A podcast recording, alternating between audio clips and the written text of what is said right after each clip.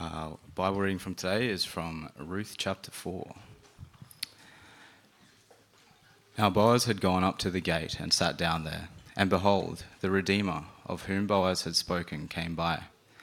So Boaz said, Turn aside, friend, sit down here. And he turned aside and sat down. And he took ten men of the elders of the city and said, Sit down here. So they sat down.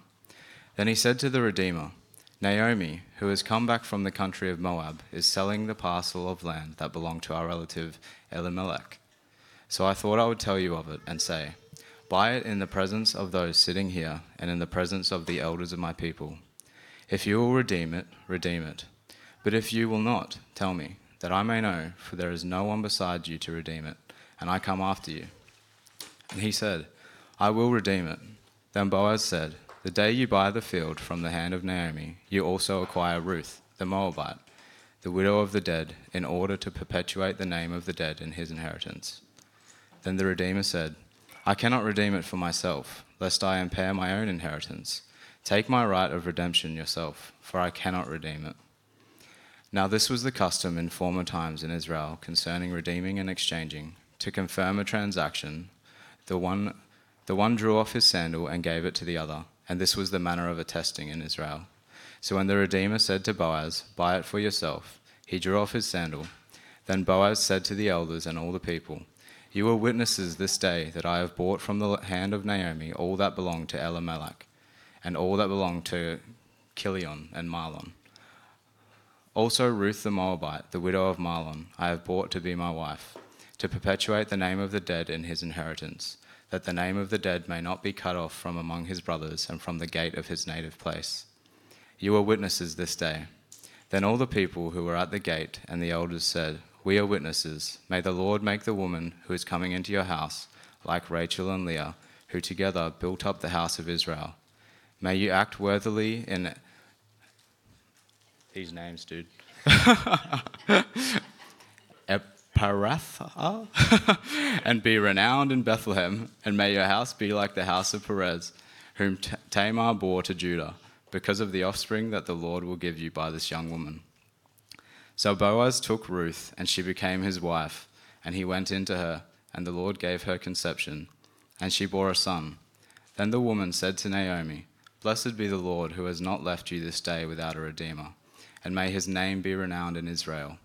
He shall be to you a restorer of life and a nourisher of your old age. For your daughter in law, who loves you, who is more to you than seven sons, has given birth to him. Then Naomi took the child and laid him on her lap and became his nurse. And the women of the neighborhood gave him a name, saying, A son has been born to Naomi. They named him Obed. He was the father of Jesse, the father of David. Now these are the generations of Perez. Perez fathered Hezron, Hezron fathered Ram.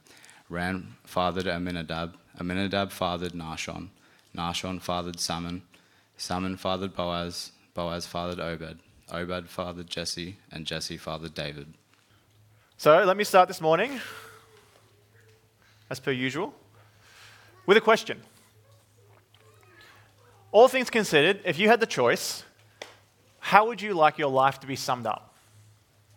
Maybe in a sentence or two, in a paragraph? Let's say you make it 80, 90 years, pass away peacefully in your sleep, surrounded by your family. How would you like your life to be described? What would you want your legacy to be? Well, the Australian Red Cross has a simple solution give them money in your will. If you want your mem- memory to live on, if you want to be remembered, all you need to do is make a legacy donation and I can make this link available at the end of the gathering if you'd like to. I'm joking. Look, I, I don't know a whole lot about the Red Cross. I don't have anything against them. But as Christians, is this really how we think that we can make a difference with our lives? How we can leave a lasting legacy? Well, the book of Ruth this morning, I would submit, gives us a different answer. Our main characters were, as Jahal mentioned this morning, we're still reading thousands of years later, and as far as I'm aware, they didn't give any money to the Red Cross in their will. So, as we look this morning at, at our stunning conclusion to the book of Ruth, we've got four main points as we work through the narrative, if you're taking notes the Redeemer who wouldn't, the Redeemer who would, the God who's God over our circumstances, and the God who is God over history. But before we jump in to our first point, uh, why don't we just pray together? Gracious God, we thank you that you have preserved your word for us in Scripture. God, we thank you that you are sovereign over all, that you are at work in these characters as, as we look at their lives retrospectively, thousands of years on. God, we pray that your spirit that inspired the scriptures writing would illuminate it to us this morning. And God, would your spirit empower the preaching of your word that it might be effective in our hearts, that they would burn for you, that we would see you more clearly, we would see our sin, we would see our goodness, and God, that you would be glorified in us this morning. We ask all this in Jesus' mighty name. Amen. So, a couple weeks ago, doing sermons a little bit closer this time around, we did chapter 3. And if you remember, Naomi suggested for, for Ruth to go and approach Boaz in the middle of the night, albeit. And Ruth asked Boaz, essentially, Will you marry me? Will you redeem me? And Boaz gave what I would say was a, a soft yes, an in principle yes, but there was a caveat. Remember, he said, There's a redeemer who is closer than I, but if he doesn't, I will. So we left chapter 3 having hope. There was, there was security for Ruth and Naomi. Regardless of what was going to happen, it was going to work out, but there was, still, there was still a little bit of details to be worked out. Boaz finished the narrative by saying, I'll go sort this out straight away. And then Naomi reaffirmed that and said, I know enough about this guy that he's going to sort it out straight away. And so that's where we pick up at the beginning of chapter 3. Boaz has gone down to the gate and he is sorting it out. So that's our first point. The Redeemer who wouldn't. Now Boaz had gone up to the gate and sat down there. And behold, the Redeemer of whom Boaz had spoken came by. So Boaz said, Turn aside, friend. Sit down here. And he turned aside and sat down. And he took ten men of the elders of the city and said, Sit down here. So they sat down. So First couple of verses, we're introduced to our first character, who I'm going to be referring to throughout the rest of this sermon as Mr. So and so, the relative of Naomi and Boaz. Now, why am I calling him Mr. So and so? Well, because I have a degree in Hebrew, and the he- no, I don't have a degree in Hebrew. I have a software called Logos, and the actual word that is in this sentence where Boaz says, "Turn aside, friend," is, and I will butcher this pronunciation, I promise you, Poloni Almoni, which, Braden's giving me the, well, close enough. You weren't there, you don't know how it was pronounced. which is roughly such and such, or so and so. Here in the NT, we might have something that would be similarly, hey champ, hey old mate. And this, the author doesn't want us to interpret this positively, as in, hey friend, come over we're intentionally meant to be reading this pejoratively. We're not getting this guy's name in the book intentionally because the author doesn't think this guy is worthy to have his name recorded. This Redeemer who chose not to redeem, who wouldn't redeem, we don't know his name. It was snuffed out to history. And this is actually pretty ironic, as we'll see as we read on. Straight away, we should see the juxtaposition here between Boaz, who his first introduction at the beginning of chapter 2 is there was a worthy man named Boaz. What we're reading here is there was an unworthy man whose name we don't even want to know. And Boaz assembles this crowd of witnesses when he sits down with Mr. So and so, and he says to the Redeemer, Naomi, who has come back from the country of Moab, is selling the parcel of land that belonged to our relative Elimelech. So I thought I would tell you of it and say, Buy it in the presence of all those who are sitting here. If you redeem it, please redeem it. If you will not, tell me, that I may know, for there is no one besides you to redeem it, and I come after you. And Mr. So and so says, I will redeem it. So far, so good. He's willing to help this poor old widow by purchasing her property for her. But Boaz goes on. Hold on. The day you buy the field from the hand of Naomi, you also acquire Ruth the Moabite, the widow of the dead, in order to perpetuate the name of the dead in his inheritance. Then the Redeemer said, I cannot redeem it for myself, lest I impair my own inheritance. Take my right of redemption for yourself, for I cannot redeem it. As soon as Mr. So and so, old mate, hears about Ruth, he's out. I cannot, he says. Which he could a second ago. So I think we should interpret that as I don't want to. He knows this is actually going to cost him something. And there's a chance, now that Ruth's in the equation, that he might not get anything out of it. Now, we don't, we're a thousand, couple thousand years removed from the whole idea of redemption and purchasing a property for someone out of redemption and perpetuating the name of the, of the dead. Uh, and the new Bible commentary explains it way better than I can, so I'm just going to read a paragraph from that. Elimelech had the right to an heir. Ruth, the Moabitess, his daughter in law, was still living. And the man who brought the field had the duty of raising an heir for the dead man through her. If a son were to be born, the land would revert back to him, that's Elimelech's line, and Elimelech's property would remain in the family. The kinsman would then lose what he would have bought and would also have another family to keep. Hence the reply from Mr. So and so that I cannot do it. The cost for him was too high. Now, let me ask you how often do we do a similar thing? How often is our default a, a willingness to help, do something altruistic, you know, be benevolent? If there's something we can get out of it, we'll happily support a nonprofit as long as it's tax deductible. We'll serve a good cause as long as everyone knows we're serving the good cause and we're seen and we're recognized. We'll go on a missions trip, make sure we get plenty of selfies, post all over Facebook. We'll be generous to those people that we know might give us back some other way. And this is exactly the kind of thing that Jesus goes after with the Pharisees, does he not? We heard about this several weeks ago in Matthew 6, where Jesus says, Beware of practicing your righteousness before other people in order to be seen by them for then you will have no reward of your Father who is in heaven.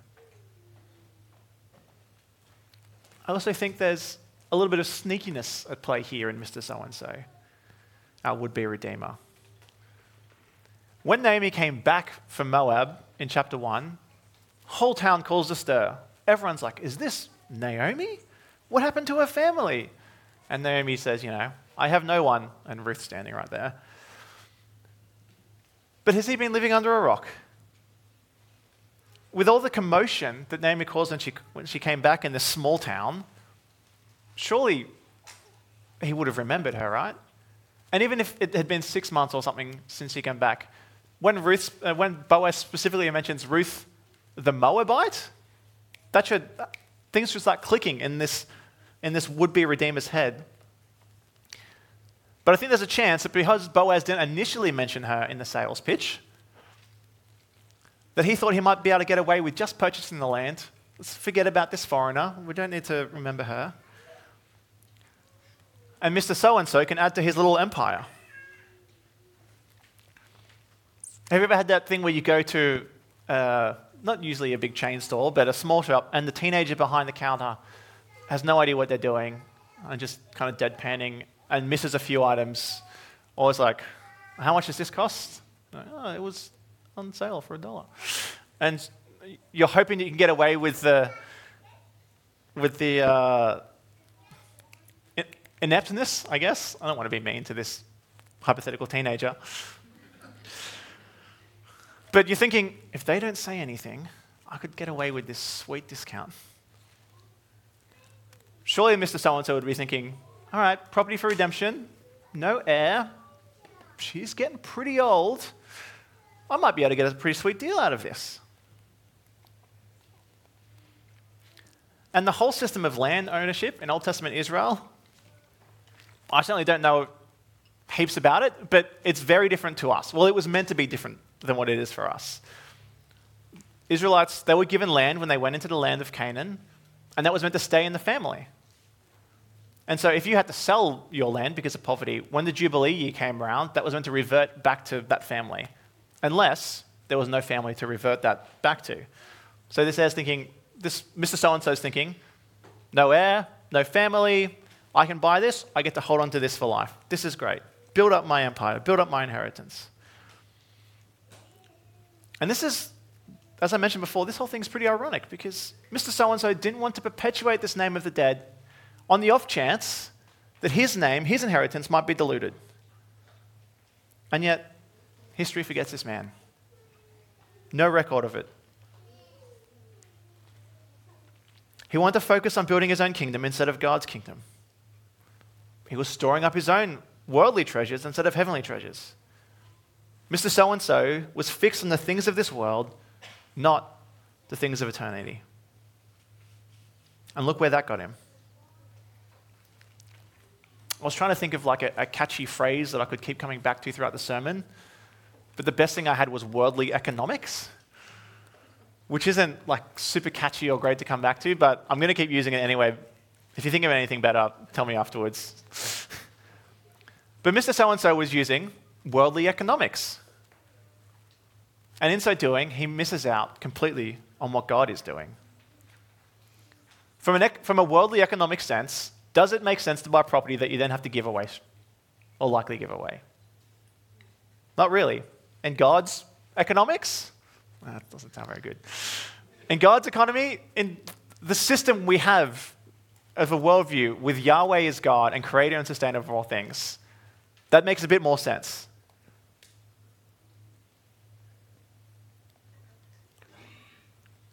Mr. So and so isn't the first person in the book to do this.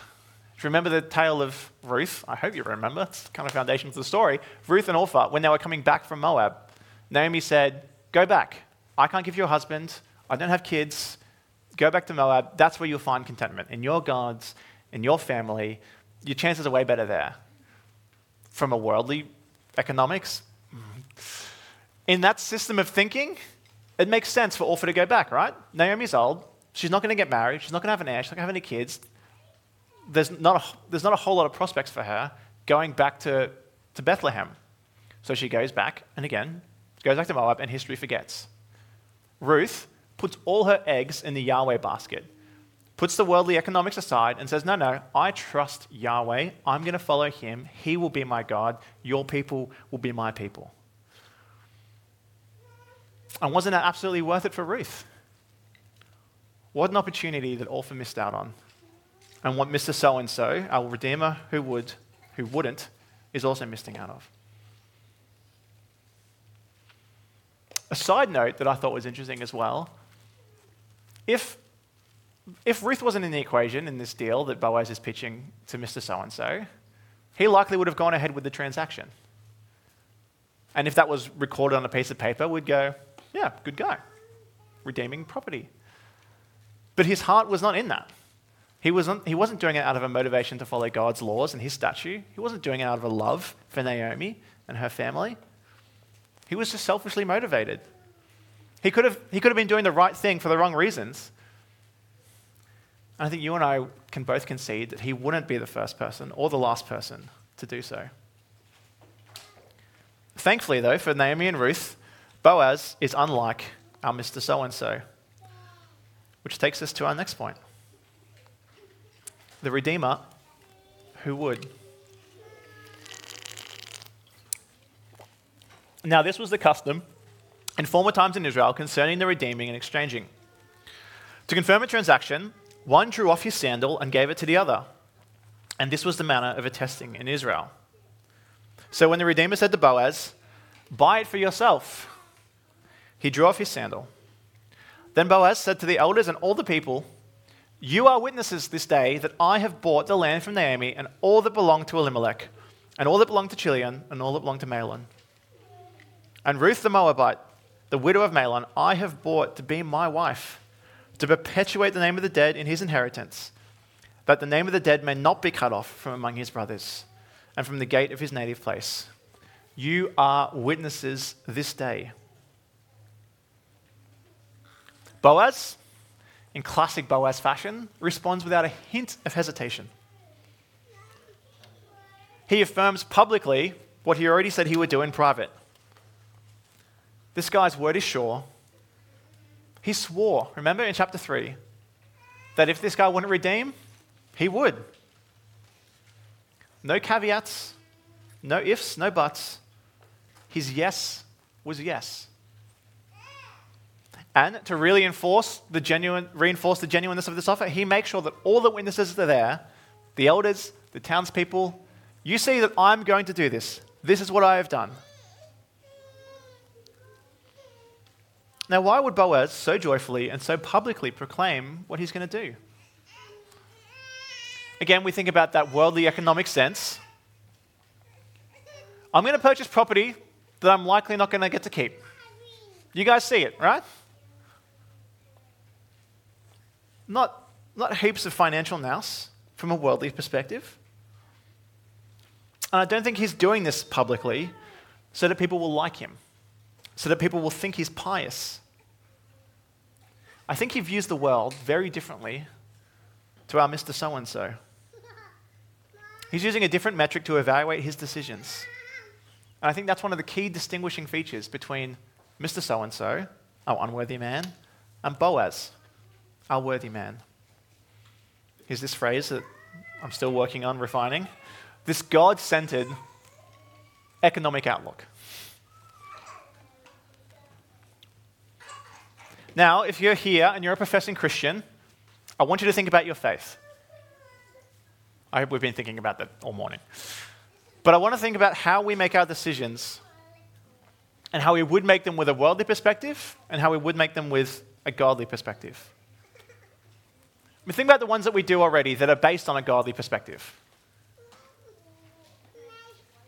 We go to church and we joyfully give money to the support of the gospel. Unbelievers, they don't make. Have you ever tried to explain to an unbeliever that you give money away? It doesn't make sense for them. We joyfully do it as Christians. What about going to church on Sundays? That's 50% of your weekend, right? Even the way I phrase that, your weekend. We don't believe that. We joyfully fellowship with God's people. What about abstaining from what the world thinks is good? Holding views of morality that the world calls evil. These are things we do as Christians because we see the world differently. About publicly going through baptism to identify with a Jew who was crucified 2,000 years ago. Again, that makes no sense to an unbeliever, but it's crystal clear why we do that as Christians, right?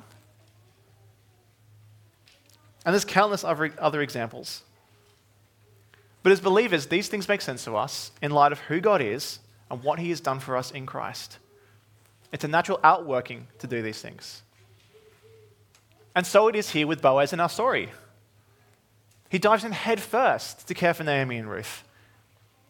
Out of a love for God, a desire to be obedient to God's law, and it's not just the letter of the law, as we've talked about several times throughout this series. He's going over and above what is required of him and he loves God's people. This doesn't mean that it's going to cost him financially any less than what it cost, would have cost Mr. So and so, but he's joyfully willing to do it. He's joyfully willing to push aside that worldly economic perspective and be obedient to God. Now, let me ask you a bunch of questions, and I want you to think about how you would answer them. How do you choose where you live? How do you choose where you work? What makes you decide how you spend your time? What you watch on TV? How you spend your money? If you're single, how do you think about who you're going to marry? If you're married, how do you think about how many kids you might have? How are you going to decide what you'll do this evening? Or even who you're going to talk to after church? As you, as you think through those questions, are you thinking through that worldly lens? a lens of your own comforts, your own desires, your own kingdom?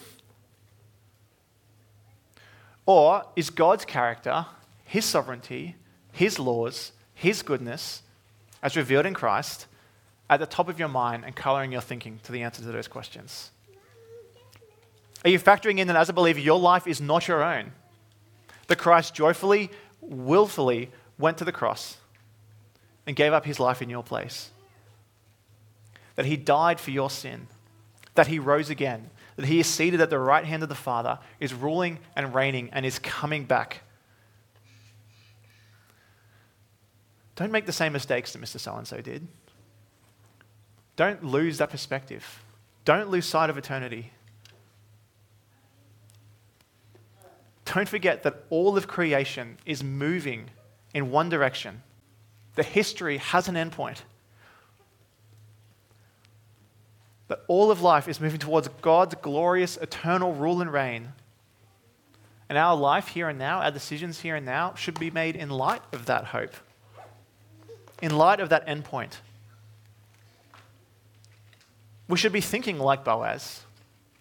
What will glorify God here? Not like Mr. So and so. What will glorify me? I think it's safe to assume that Boaz, being a good Jew and the way his life has been lived so far in the story, he knows the stories of the Pentateuch. He knows the first five books of the Bible. That Israel deserved to be cut off multiple times. We even heard about that just last week in Leviticus. And yet, even despite their sin, God was merciful and gracious, and he preserved them. Boaz himself is one of these preserved, redeemed people. And now he has the opportunity to perpetuate the name of Elimelech by redeeming Naomi's property and marrying Ruth. Boaz has the opportunity to turn around and show the same grace that he has received from Yahweh. Show that same grace to others. He's an opportunity to do exactly what God did for him in, present, in preventing his name and his people from being cut off by preventing Elimelech's name from being cut off. And that's what the people pray for in the next verse.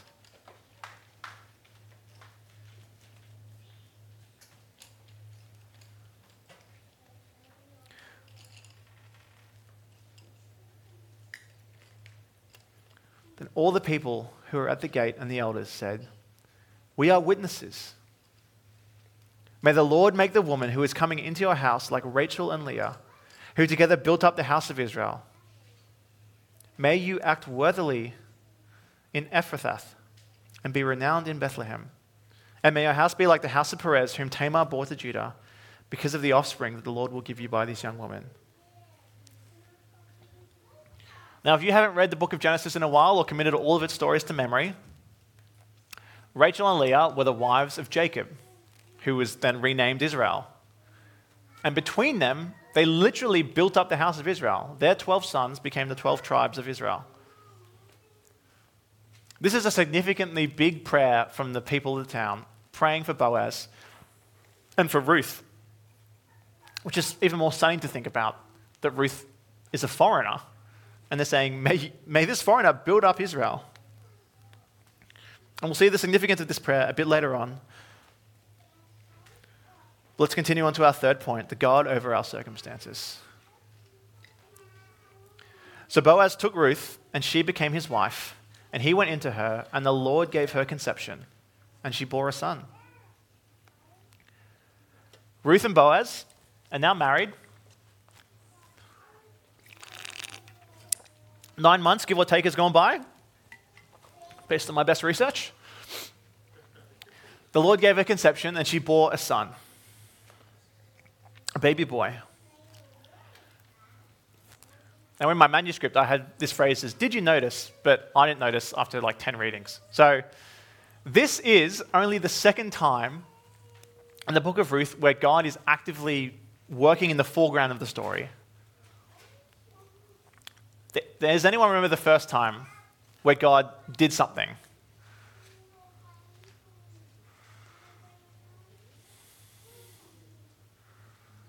All right, so chapter 1 the Lord visits his people and provides food. And then, chapter 4, the Lord gave Ruth conception. Now, I'm not saying that God isn't at work else, anywhere else in the story. He absolutely is, and we've seen that. This is the first time the author puts him in the foreground. The Lord is doing this. And I think the author is making a point here. A part of that point is that every time conception is granted, it is by the Lord's enabling, that it is God's gift of life. But also, I think the author is making a broader point about God's sovereignty. Now, I want you to think about God's sovereignty as it's been presented in the book of Ruth so far. In chapter 1, Naomi acknowledges, seems to acknowledge, God's sovereignty over all her sufferings that transpire. God sovereignly puts Ruth into a field where she's gleaning that happens to be, happens to be Boaz's field, a relative who's a worthy man who's quite wealthy and generous.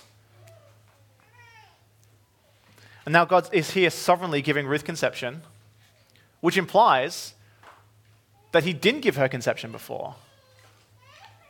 She was married to her previous husband, Mahlon, for about 10 years and had no children, which is why there was no heir for Naomi. As we see God's sovereignty throughout this book, he's rightfully doing as he sees fit. But because we have the whole arc, we can see that it's ultimately for Ruth's and Naomi's good and for his glory. And it's the same for us. God is doing as he sees fit. God allows some people to be married, others not. He allows some people to have really high paying jobs. He allows others not to work really hard, just with enough to get by. Some of us, He grants us physical health. Others of us are battered with sickness. For reasons we can't often explain, God actively withholds things from us. Are we okay with that? Now, this doesn't mean that we can't ask for things for God. In fact, we should. Pray for a wife, pray for a good job. Got sickness, pray for healing. But that doesn't mean we are to throw God out of the equation if we don't get what we want. We are to trust God's goodness even when He does not give us those things. Up until this point in the story, Naomi hasn't had the things that she's wanted. God has withheld them she didn't have an heir. Ruth was without a child. And yet, it was a journey for Ruth, a journey for Naomi, but Ruth was trusting God that whole time. But more importantly than them just trusting God, God was still at work. He was still caring for them. He was still providing for them. He was at the work. He was in the process of redeeming them even in the midst of those things being withheld. And in God's great unfolding story, in His mercy and His kindness, they ultimately were granted an heir. Ruth was granted a son. And look at the reaction of the women when that happens. They say, Blessed be the Lord who has not left you this day without a redeemer. May his name be renowned in all Israel. He shall be to you a restorer of life and a nourisher of your old age. For your daughter in law, who loves you, who is more to you than seven sons, has given birth to him. Do you follow the progression of these couple verses? I don't know about you, but I got like quite confused in the, the thought progression here. Blessed be the Lord who has not left you this day without a redeemer. May his name be renowned in Israel. They're talking about Boaz, right? But then they say, He shall be to you a restorer of life in your old age. For Ruth has given birth to him? Boaz? No. Who are they talking about? They're talking about the baby. Boaz is the one who redeemed her. Obviously, we saw the transaction just happen at the town gate. But the women here are referring to the baby boy that Ruth has given birth to. And the townswomen and the author, I think, are being a bit prophetic here because David is going to be this baby's grandson. He's the one who unites the kingdom of Israel and redeems, I got parentheses, lowercase r, his people. And the great grandson, great, great, great, great, great, great grandson of David and of Ruth and Boaz is Jesus, the capital R Redeemer who redeems all of his people, the great restorer and nourisher of life. And we're getting a shadow of that in these couple verses.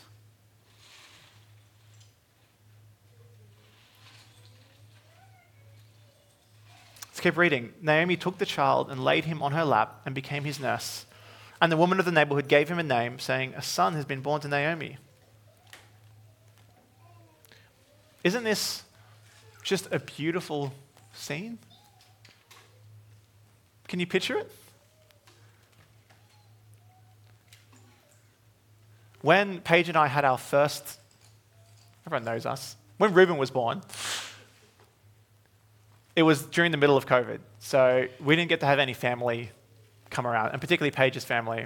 I don't know where she's even gone. Um, that way. Particularly Paige's family, they weren't able to come over. That just broke their heart. Lockdowns, not able to get in. But after Sophie was born in October last year, Paige's folks came over for a couple of weeks.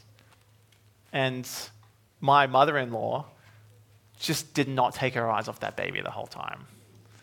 Like, just would i hours just sit there, hold her, and just look at her like this.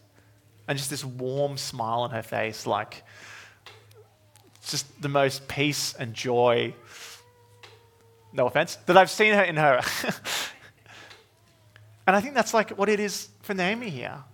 All the suffering she's been through, all the ups and downs, the death of her husband, the death of her sons, the affliction that she's experienced, and the story comes to a full arc, and she's holding this little baby boy, this heir, this tangible expression of God's goodness and care for her.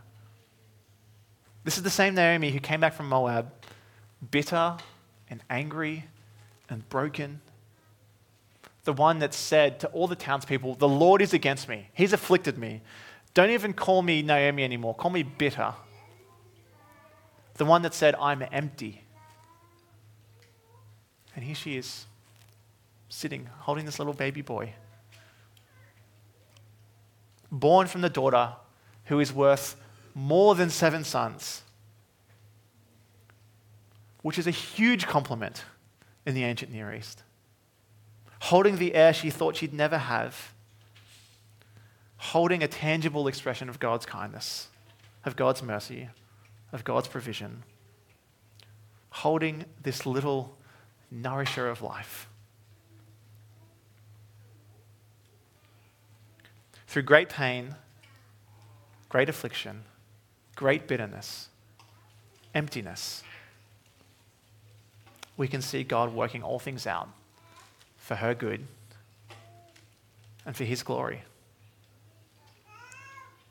We can see Naomi's suffering and pain is all working towards something. It's not pointless. It's ultimately good for her.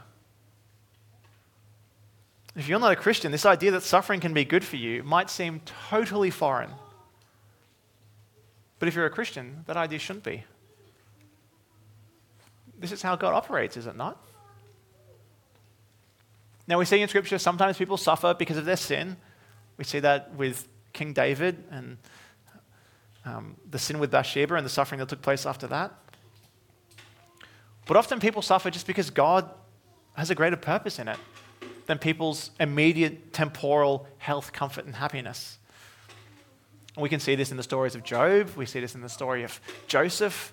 We see this with the blind man in Matthew 9, where they're saying, Why was this guy born blind? And Jesus says, So that I might display my glory. We see that in Paul's thorn in his flesh. The story of Naomi's suffering and affliction should give us hope. Not hope that we get everything that we want necessarily in this life, but in a sense, it will work out in the end. We should have hope that God is indeed God over our circumstances. He is orchestrating our lives for our good. And we might not get everything we think we need on this side of eternity, but we do have all we need in Christ. We too, like Naomi, have a great Redeemer. And it is God Himself. We too have a great nourisher of life, the giver of life. Naomi goes from emptiness to fullness, an empty heart to a full heart. She goes from an empty stomach to a full stomach, from empty hands to full hands. And it's all by God's mercy and provision. And it's the same with us.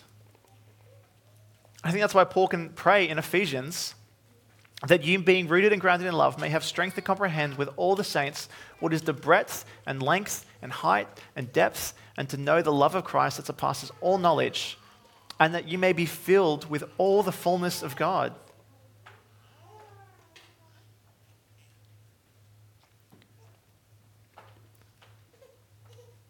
And the most amazing part about this story is that this isn't just about Ruth or Boaz or Naomi. God is working on something far bigger than any of them could have imagined.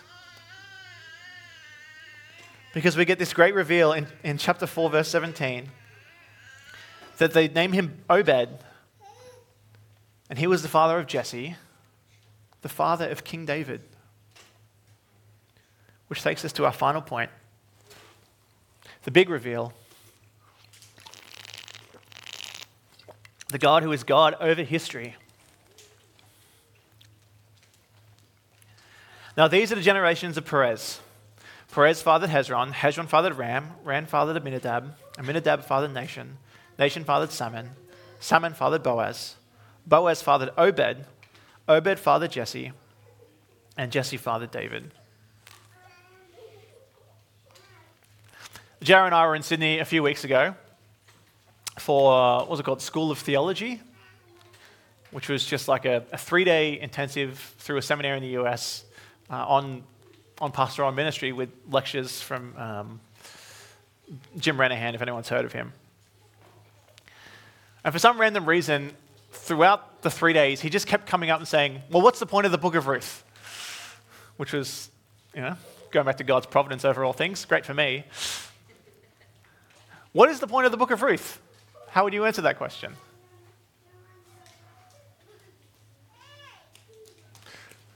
Well, it's this it's the genealogy at the end. Why?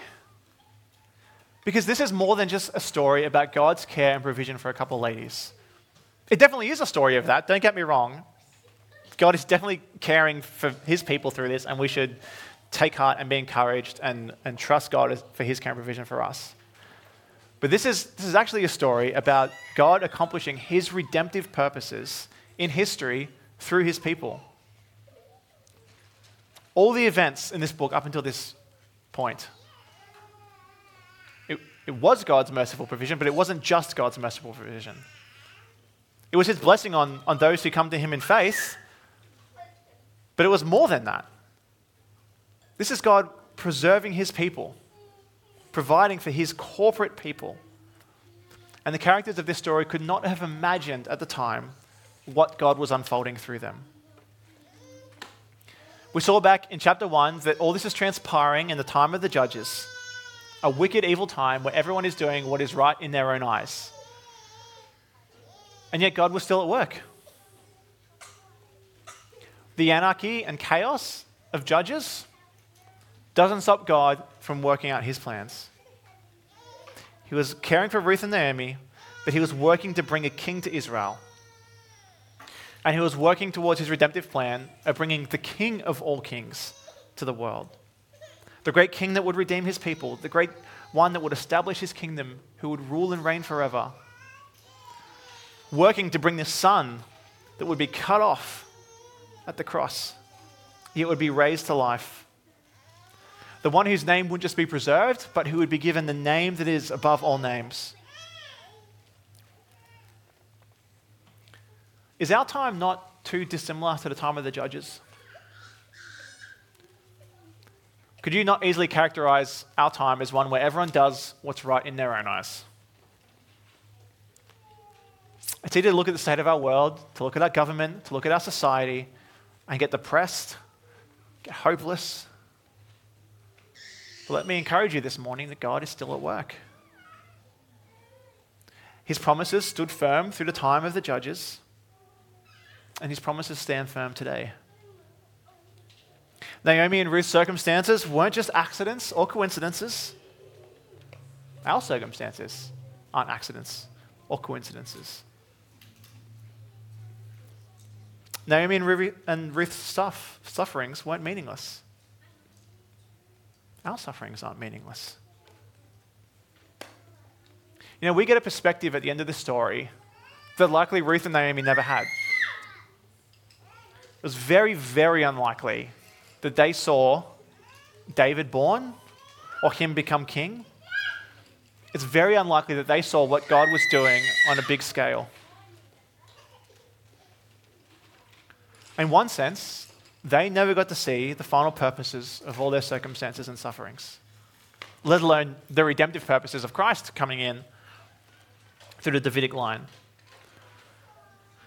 And yet they were faithful, they were obedient servants of the Lord. Their lives were ones lived in trust to our Lord. And you and I too may never see exactly what God is doing through us on this side of eternity. Dean Ulrich, commenting on this passage, puts it like this God uses our faithfulness in daily responsibilities and ministry opportunities to accomplish more than we typically realize. We do not have to possess a full understanding of what God is doing through us, nor could we. Instead, we, like Ruth and Boaz, must have minds and bodies yielded to our redeeming God. As we trust Him to multiply the results of our service, God seemingly works behind the scenes one set of circumstances at a time, to put everything under Jesus' feet. So, contrary to popular, popular belief, God being at work in our circumstances and in our lives doesn't involve massive splashes on history stage. It's not about crazy events, it's not about huge moments of breakthrough or victory or awakening. We don't try and manufacture those kinds of experiences when we come together on Sunday at church. We don't believe in revivalism, trying to artificially create revival. We praise God for the times He does do those splashes on history stage. We thank God for guys like George Whitefield and, and Billy Graham. But that's not our expectation of everyday life, nor should it be. We trust that God is at work in the small things. God is at work often simply in ordinary people being faithful and obedient to Him where He has put them. God is at work in you as you seek to be faithful and obedient to Him in the actions of your everyday life. And do we not have countless opportunities for that? All those questions that I asked early on who are you going to talk to after church? What are you going to do this evening? How will you spend your money this week? How will you be faithful and obedient to our King and our great Redeemer?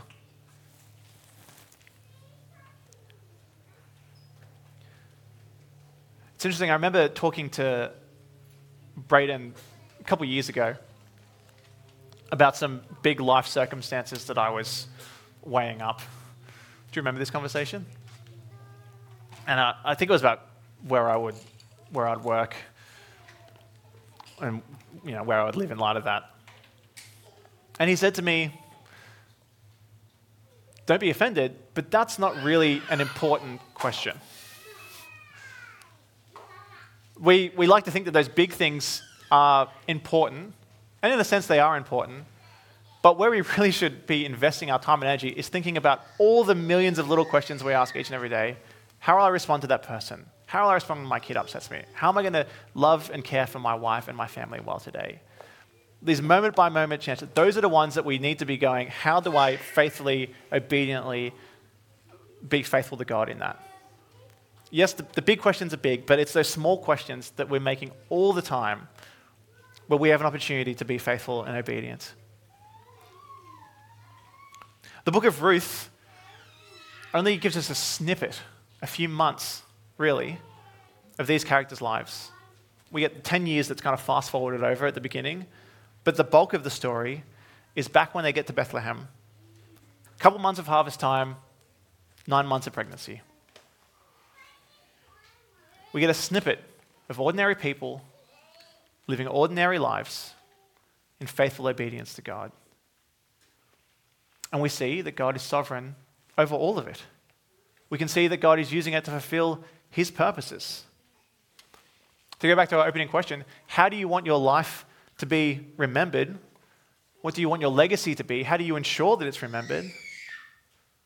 Well, the question is, in short, by faithfully, obediently living a life in response to God's goodness shown to you in Christ. And trusting that He sees that, that He remembers that.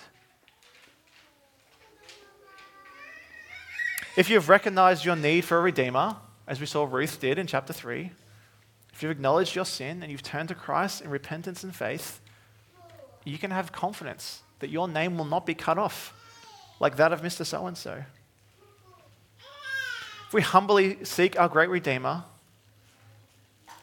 we can have confidence that our name will be written in the book of life, that it will never be blotted out, that Christ will remember you on the last day. As we trust that He remembers us, we ought to remember Him in our everyday living today. Let's pray together.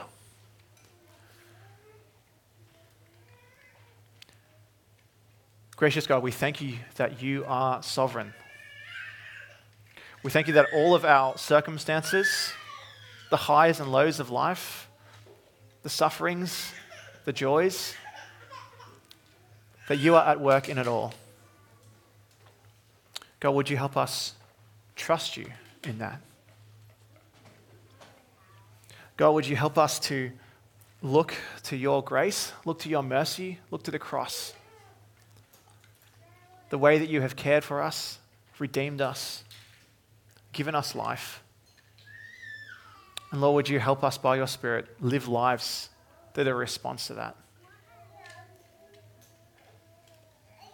God, we thank you that it is only by your mercy and your grace that our names will be remembered in the book of life. There is nothing that we can do to write that name down ourselves, but it is you. But Lord, would you give us lives that are a joyful reflection of that mercy and kindness you have shown to us? By your Spirit, would you bring conviction? Would you bring clarity? Would you bring wisdom? in all of those decisions that we make. We ask all this for your glory. In Jesus' name, amen.